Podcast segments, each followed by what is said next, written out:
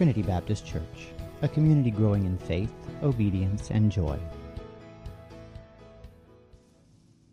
Once I was seduced and driven by culture and all that it promised. I was willing to do anything for, well, me. In high school, I would make fun of Christians for their pathetic worldview and for their, for their closed mindedness. I had come up with my own philosophy of life, and I believed in doing whatever I wanted. Happiness was the ultimate goal, a self centered attempt to gain appeasement and goodness in my own eyes. You know what? I enjoyed the freedom that I had given myself. Well, superficially, because actually I was deeply, deeply empty, longing for something much, much greater. Then in February of 2007, Jesus found me, working at a club in the Lower East Side, and he showed me that he alone is the way, the truth, and the life. That in him the abundant life is found not in the world and its deceptive so called pleasures. Today I know that Christ alone brings fulfillment, joy, and the ultimate sense of purpose. And that purpose has become even clearer since Elizabeth and I started going here more than three and a half years ago. It's here that James took me under his wing and showed me what it really means to, to love people, to be a pastor, even the boring stuff. And Keith, through Sunday after Sunday, expounds upon God's word and goads me not only to internalize the truth spoken, but to externalize them in our greater community through my daily life. And Beth, who got me up here today, and who's given Elizabeth confidence as a worship leader to overcome her fears and to unleash that amazing voice that often brings me to tears. And if that's not enough, it's here that I went through the process of ordination where I sat in front of a board of 12 to include all the elders, four representatives from Converge, our denomination, where I was grilled on theological truths for an hour and a half to emerge finally as an ordained minister along with James and Beth. And now Elizabeth and I have been called back to Minnesota, where I will continue my clinical pastoral education at United Hospital, ministering to the sick, the dying, the injured, and infirmed. And as God leads us, start a ministry teaching others to do the same in our community. My name is Ian Olson, and I am loved by God and called to be a saint.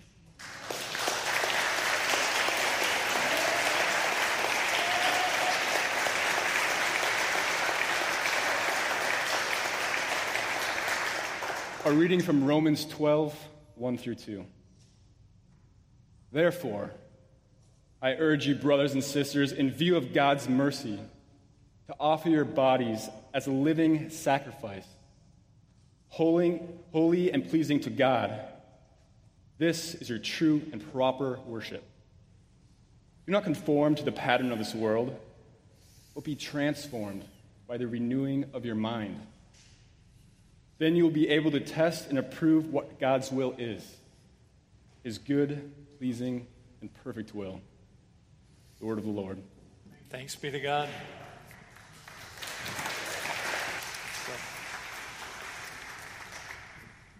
So maybe you heard the story about the chicken and the pig who were walking down the road and they saw a sign that said, um, Feed the poor. And the chicken turned to the pig and said, Man, it's terrible that people are, are hungry and in need and starving. We need to do something to help them. I got an idea. Let's give them a, a ham and egg breakfast. And the pig turned to the chicken and said, Dude, you know that a ham and egg breakfast is a contribution for you, it's a total commitment for me. Yeah. Um, so, we're in this series called All Roads Lead to Romans, where we've been walking through this letter that the Apostle Paul wrote to the church in Rome. And for 11 chapters, Paul has given us essentially all doctrine. But the beginning of chapter 12, he turns a corner and he, he takes us into what our response needs to be to all that he's been laying out. He has held up a sign that's, that has told us all that we need to know about the, the love and the mercy of God in our lives. And now the question before us is are we going to be chickens or pigs? Some people are saved by the mercy of God and they want to make a contribution. They, you know, want to show up at church, maybe write a check every now and then, maybe even get involved. But that's not what Paul says is the appropriate response to the grace and mercy of God. Paul says that our Christian life is not simply to be a contribution out of our abundance, but it is to be a total commitment where we die to ourselves. Now, for the past three weeks, we've looked at some pretty big chunks of Scripture. This morning, we're only going to look at two verses the first two verses of Romans 12, which Ian read for us. And Paul begins by saying, Therefore, I urge you, brothers and sisters, in view of God's mercies, when we see the word therefore, what do we ask? What's the therefore? Therefore. And this is the big therefore in the book of Romans. This therefore points us back to 11 chapters where Paul has been extolling the, the, the, mercies of God in our lives. And before he urges us to do anything, before he gives us any real command in this book or any prompting in this book, he says, Before I ask you to do anything, I need you to see why I'm asking you. And so he gives us these 11 chapters which began in verses 1, 2, and 3 with, with the fact that we are without excuse. We are all sinners. We are all doomed. We are all under the wrath of God, and there's nothing that we can do about it. In verse or in chapter 3, the wrath of God falls, but it doesn't fall on us. It falls on Jesus. And Jesus provides for us a righteousness through his sacrifice. He redeems us and he reconciles us to the Father. And then in chapter 4, he talks about the fact that righteousness has been credited to our deficient account. And we need nothing else because Jesus has done it all. Chapter 5, he, not only has he rescued us from sin, but he has rescued us to reign with him forever and forever. Chapter 6 and 7, he's given us a new nature that we can live out of. Chapter 8, He has adopted us into His family. We are adopted as sons and as daughters, and therefore there is now no condemnation and there is no separation from His love. Chapters 9, 10, and 11, God. Word, God's word has not failed. He will always be true to his promises, and we can rest secure in that. So he's given us all of these, this marvelous truth about who God is and what He's done for us, the mercy of God in His life. So, what can we say? What can we do? He says, Therefore, I urge you, brothers and sisters, in view of God's mercy, to offer your bodies as living sacrifices. The Greek word here for offer is the word peristamia. And it means to set before, or to set beside, or to present. This is a call to present yourself to God, to, to place yourself at His disposal. And, and I don't want to get too heady on you, but this is in the aorist tense. Do you know what it means to be in the aorist tense? It means that it's decisive, it's a once and for all action. And so, what Paul is saying here is that we are to come to a place in our lives where we truly recognize and appreciate God's mercy toward us, what God has done for us, and thus, at a specific time that we can identify, we place ourselves at God's disposal with the same kind of finality that an Israelite would have in placing an animal on an altar.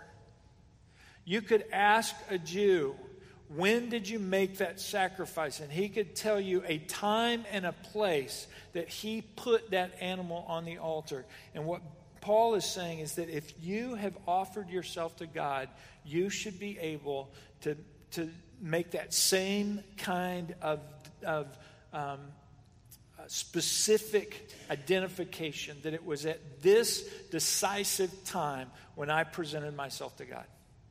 Now, this I'm not talking about faith, okay? That's something different. Now, some of us can say that at this time and at this place, I prayed and I put my faith in Jesus. Some of us can't. Some of us, faith is a journey. And at some point, you just come to the place where you go, you know what? I really believe this stuff. It's really changed me. And so some of us can't, don't have a, a, a stake in the ground with, with regard to a time and place we came to faith because it was a journey for us. But there should be a time and place where you have said, I present myself to God and His will be done in my life. That's what Paul's saying. For me, it was my junior year in college. I was planning to go to med school and, you know, had all these plans, but, but God began tugging on me and, and convicting me and showing me his grace and his mercy and, and, and giving me opportunity to, to share that with other people. And, it, and, and I began feeling this tug toward occupational ministry. But whatever God's call, uh, whatever that call of God looks like, what I knew is I didn't want it.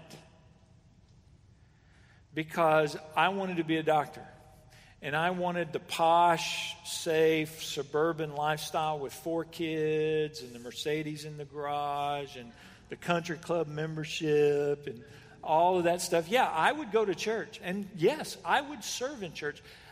I would even be a deacon if they so wanted me to be. But all that stuff about the call of God on my life, all I could see is that that meant that God wanted me to go to Africa and, you know, preach to the Maasai or something. And I wanted no part of that. But there came a de- decisive moment when I knelt beside my bed in College Station, Texas, and I said, God, if you want me to go to Africa, I'll go. If you want me to go to New York City, I'll go there too, because um, they're about the same thing. Uh, I will go where you want me to go. I will be who you want me to be. Lord, I present myself to you. Your will be done. I don't want to be a chicken. I want to be a pig. I'm all in. Friends, is there a point in your life when you can look back to that moment where you say, I presented myself to God there and then. And if you can't think of that time, then you probably have not done it. Now, I will also say that there have been subsequent moments in my life where I have um, resubmitted myself to God, if you will, for very specific things that I felt like God was calling me to, i.e., coming to New York i.e., going to Rwanda. I mean, there are some things where I've said, okay, Lord, I will do that. But it all goes back to that, that moment in college when I said, Lord, your will be done in my life. Have you done that? Have you come to that aorist moment where you have made that decision? Um, and this word bodies has the idea of everything that you are. I, as a husband, as a father, as a citizen, as, as a man, uh, everything I am, I give to God. It's not a contribution, it is a total commitment. This is, is saying, Lord, I'm all yours. It's kind of like being pregnant. Nobody's kind of pregnant, right? You either are or you're not. You're either all in or you're not. This is giving your whole self to God. If you cannot think of a time when you have severed ties with your will and your agenda and your aspirations and you gave up your you gave up pursuit of your glory to the glory of God, then you probably have not offered your body as a living sacrifice. It is a decisive act. You remember what Paul said to the Galatians? I have been crucified with Christ. And I no longer live, but Christ lives in me. The life I live in the body, I live by faith in the Son of God who gave himself for me. Paul said to the Philippians, he said, For me to live is Christ and to die is gain. Have you done that? Have you come to the place where you recognize the mercy of God in your life and that and you are so grateful to him that you offer yourself to him that the life you live will not be your life, but it'll be His life. And the will that you have will not be your will, but it is His will. You see, it's a decisive act. And, and did you notice it's also voluntary? Paul said, I urge you, brothers and sisters. Paul didn't say, I command you, I require of you, I demand that you. He said, I urge you. Why? Because you have to be willing. It has to be a, a, an act of volition where you recognize the mercy of God and say, I want to do that. It's important to, to say that this is not some kind of attempt to pay God back for his mercy. You can't pay him back. You can't begin to pay him back. This is not God scratched your back and so now you scratch God's. Friends, his arms are long enough. He can scratch wherever he needs to scratch. He doesn't need us to do that. But this is, in light of what he's done, we say, I'm going to give you everything I am. Have you done that? Are you living that right now? Are you all in? Paul says we're to present our bodies. We're to present our everything to God as a living sacrifice because we are willing. Now, you've probably heard it said the problem with living sacrifices is they keep getting off the altar. Right? You've heard that? Living sacrifices keep climbing off the altar. Why? Because it's easy to get pumped up for God when we come in here. We come in here and we sing songs and we raise our hands and, and we pray out loud and we greet one another and have this wonderful fellowship and we come to the table and we have this wonderful time and it's all good. But then we have to walk down those steps and go out to 61st Street. And that's where it starts getting tough. That's where we're faced with ethical decisions in the workplace. That's when we're faced with standing up for the truth of God, when moral issues confront us and temptation is before us. That's when it gets tough. And that's when we want to crawl off the altar. You see, it's one thing to die for God, it's another thing to live for Him. So Paul keeps going he says that we are to present ourselves as living sacrifices, holy and pleasing to God. What does it mean to be holy and pleasing? Well, let's talk about holy first. The Greek word is agios, and it means separate or set apart. To be a holy sacrifice does not mean that you're perfect. It does not mean that you get it right all of the time. What it means is that you are set apart by God that you give yourself in recognition of the fact that God has set you apart. Do you remember what First Peter says? Peter said, You are. Not can be, should be, will be, might possibly on a good day be. He said, No, you are a chosen people, a royal priesthood, a holy nation, a people belonging to God, that you may declare the praises of him who called you out of darkness into his wonderful light. You see, by the transforming work of Jesus Christ, you are holy. You are loved by God. You are secure in His grace. And because of that, we respond to Him by laying ourselves before Him as a sacrifice set apart, holy.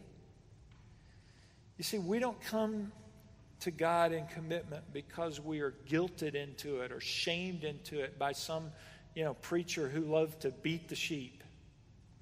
You know, you've heard those guys. Um, if Jesus can give his all for you, then the least you can do is give your all for him. Right? How motivating is that? When I was in college, there was a, a song that came out by a, a Christian uh, artist uh, by the name of Keith Green, and I like Keith Green. But there was a song that said, Jesus rose from the dead but you can't even get out of bed.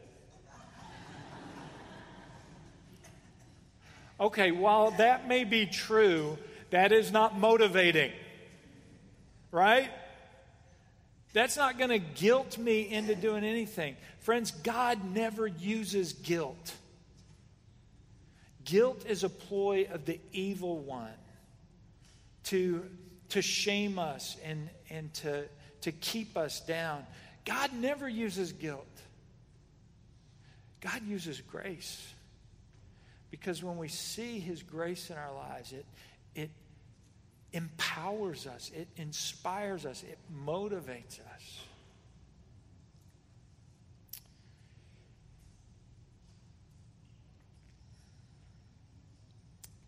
We become, we are holy sacrifices, yielding ourselves to God in response to His grace in our lives and who we are in Jesus. Now, question Do you think a holy sacrifice is also a pleasing sacrifice?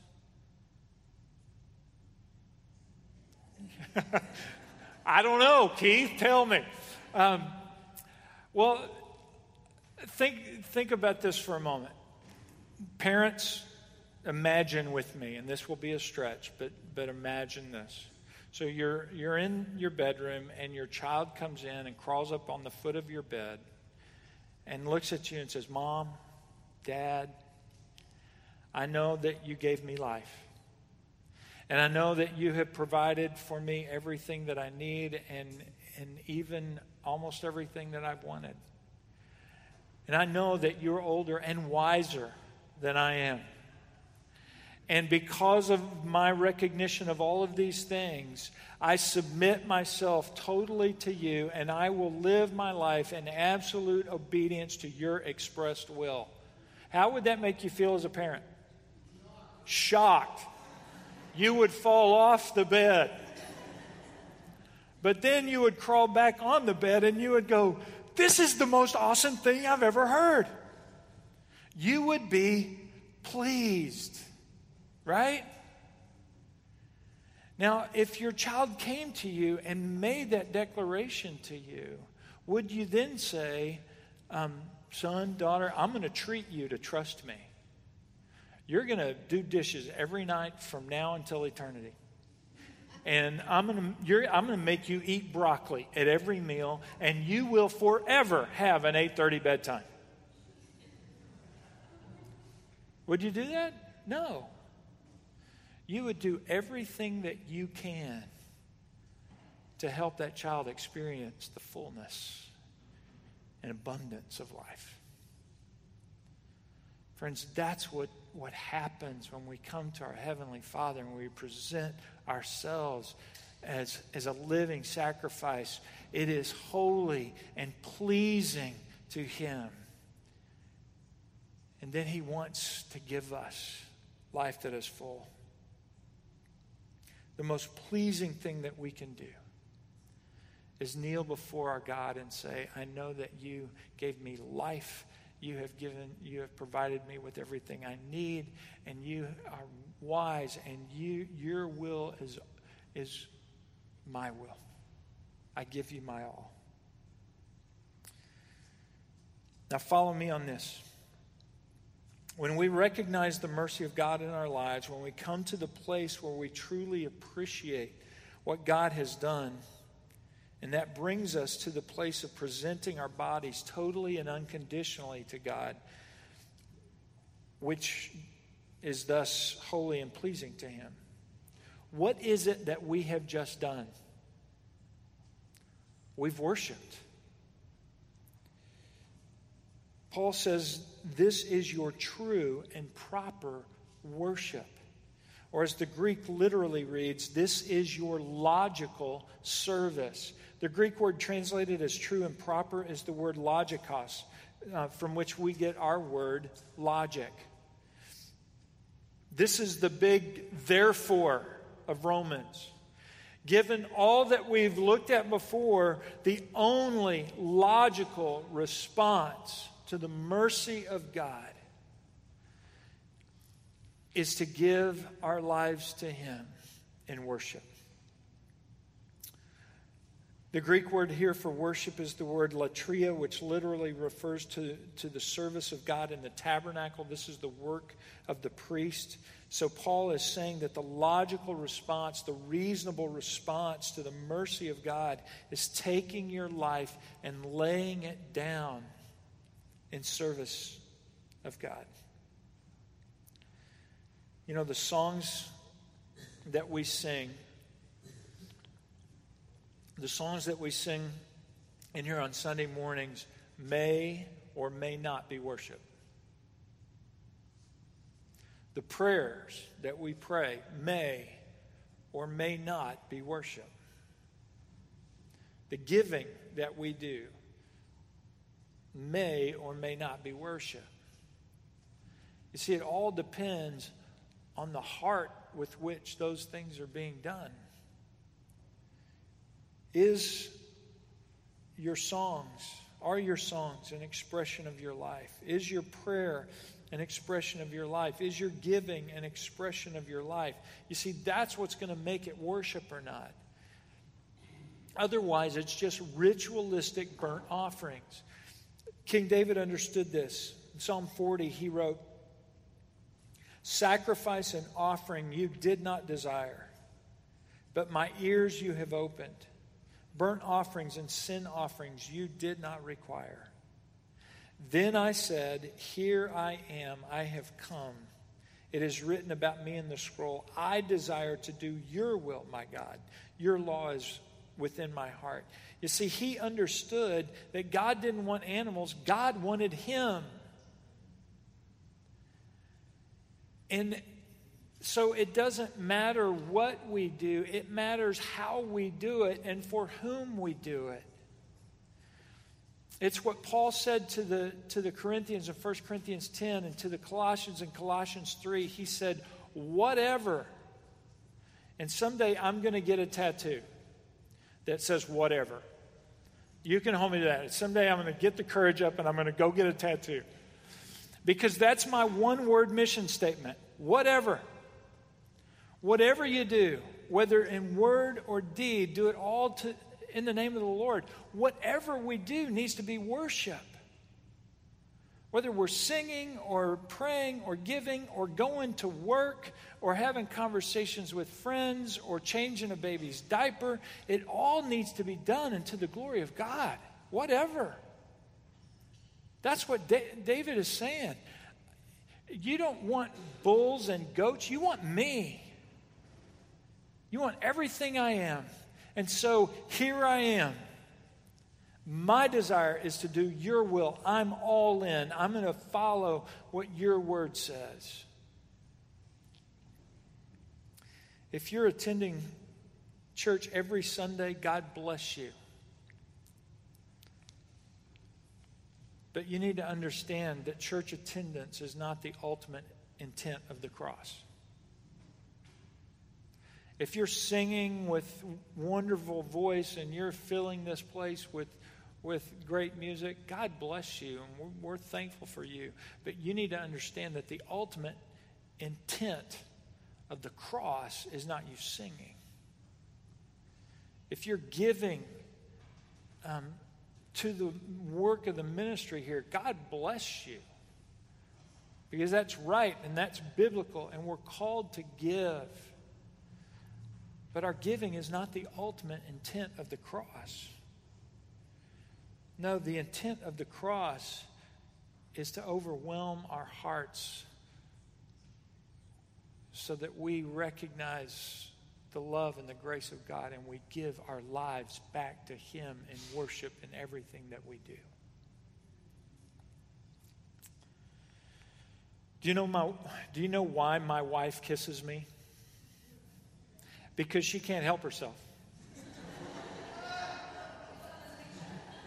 She saw the picture. She, you know, it's the it's the guns that just No, she can't help herself. Um, she looks at me, and her only logical response is to kiss my face.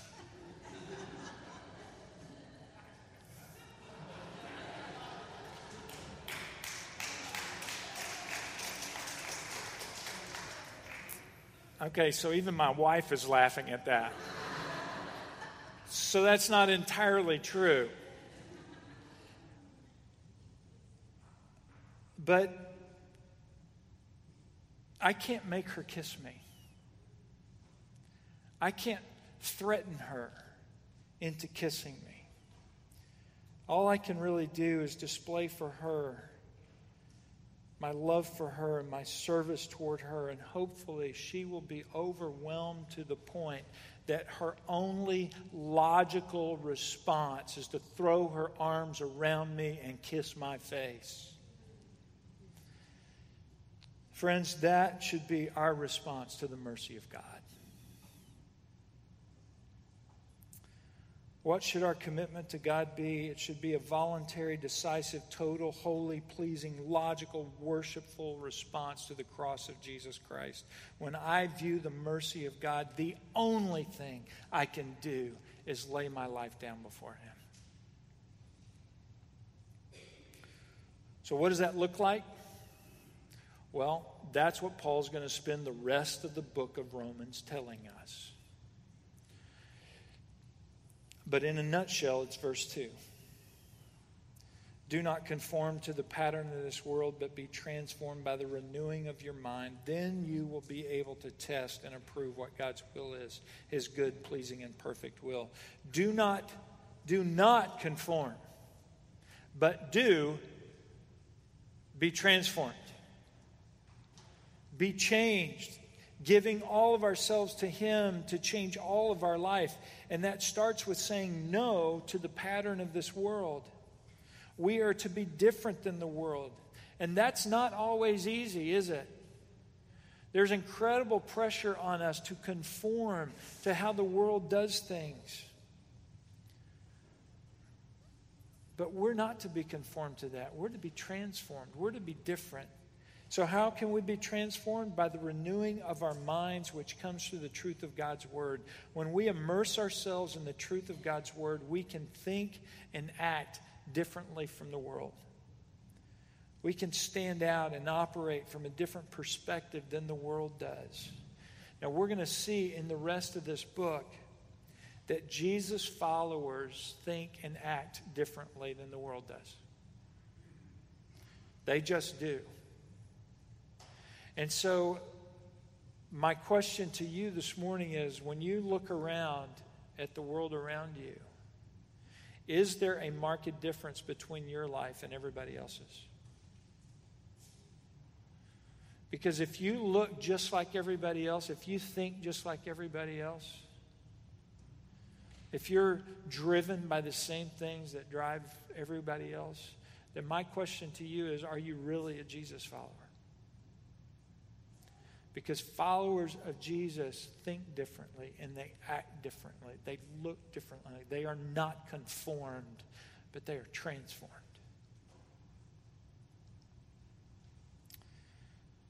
You see, we transform our minds by immersing ourselves in biblical truth. And that's how we reverse the curse uh, that is on our minds that we learned about in chapter 1, where it says that God gave over sinful humanity to a depraved mind so that they did the things they should not do. But now in Christ, God is reprogramming our minds. He's renewing our minds so that we do the things we should do. And that's what this last sentence of verse 2 is getting at. When we are allowing God to change our thinking through biblical truth, He says, then you will be able to test and approve what God's will is His good, pleasing, and perfect will. Friends, God does not have three wills a good will, a pleasing will, and a perfect will. He has one will that is good, pleasing, and perfect. All right? And where it says in the English, test and approve, that's one, he, that's one Greek word.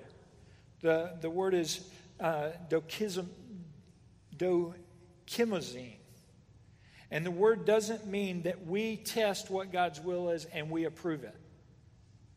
What it means is in context that when we stop conforming to the pattern of the world and we start living according to biblical truth and offering ourselves as a living sacrifice, which, by the way, is the will of God, when we start doing that, then we see that it is, in fact, good, pleasing, and perfect.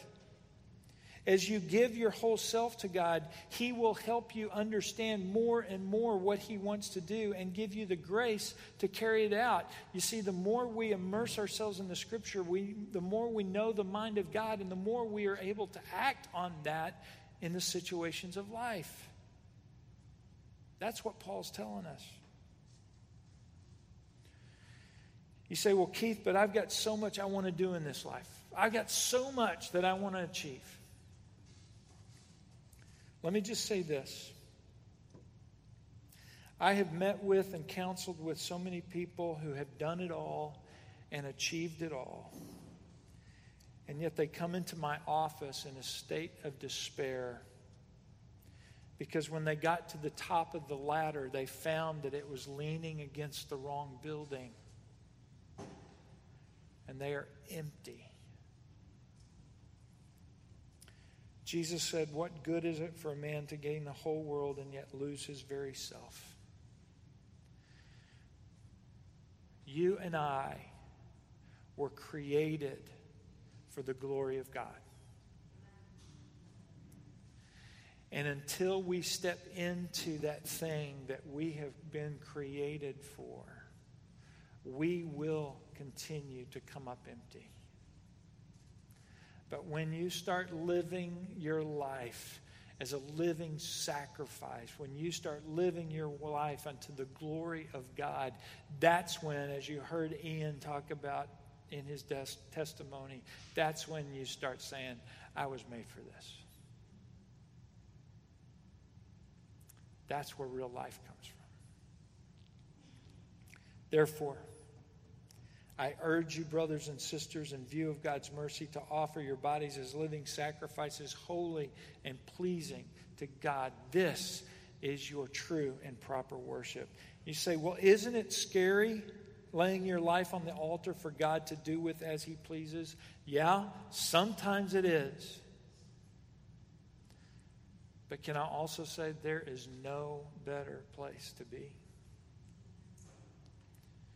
Therefore, I urge you, in view of God's mercy, don't let fear keep you from offering yourself as a living sacrifices.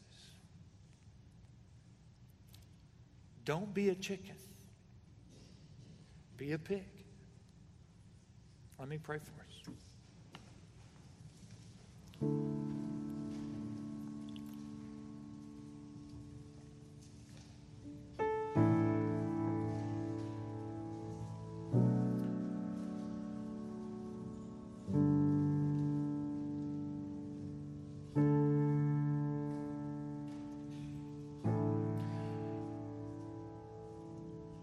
Jesus, I pray that today might be the day that someone in this room would say, Today, today, I'm going to present myself.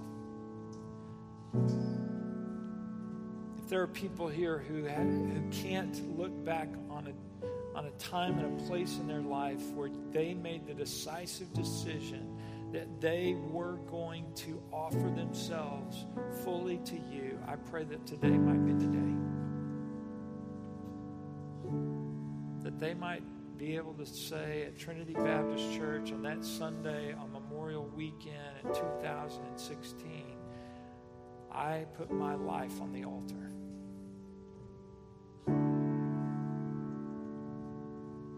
Let today help us to be a people who are living lives of worship in everything that we do. Not just in here on Sunday morning, but out on 61st Street. And I pray, Lord, that today on this Memorial Weekend, as we as we recognize the sacrifice that men and women have made over the decades to secure for us the freedoms that we enjoy in this country. I pray, Lord, that we would we would recognize the sacrifice that you made that secured for us the greatest life, the greatest liberty, the greatest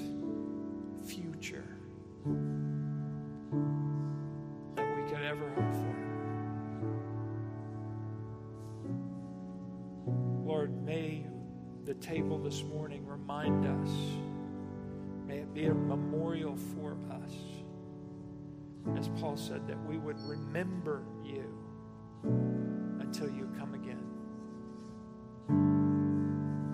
We pray this for your name's sake.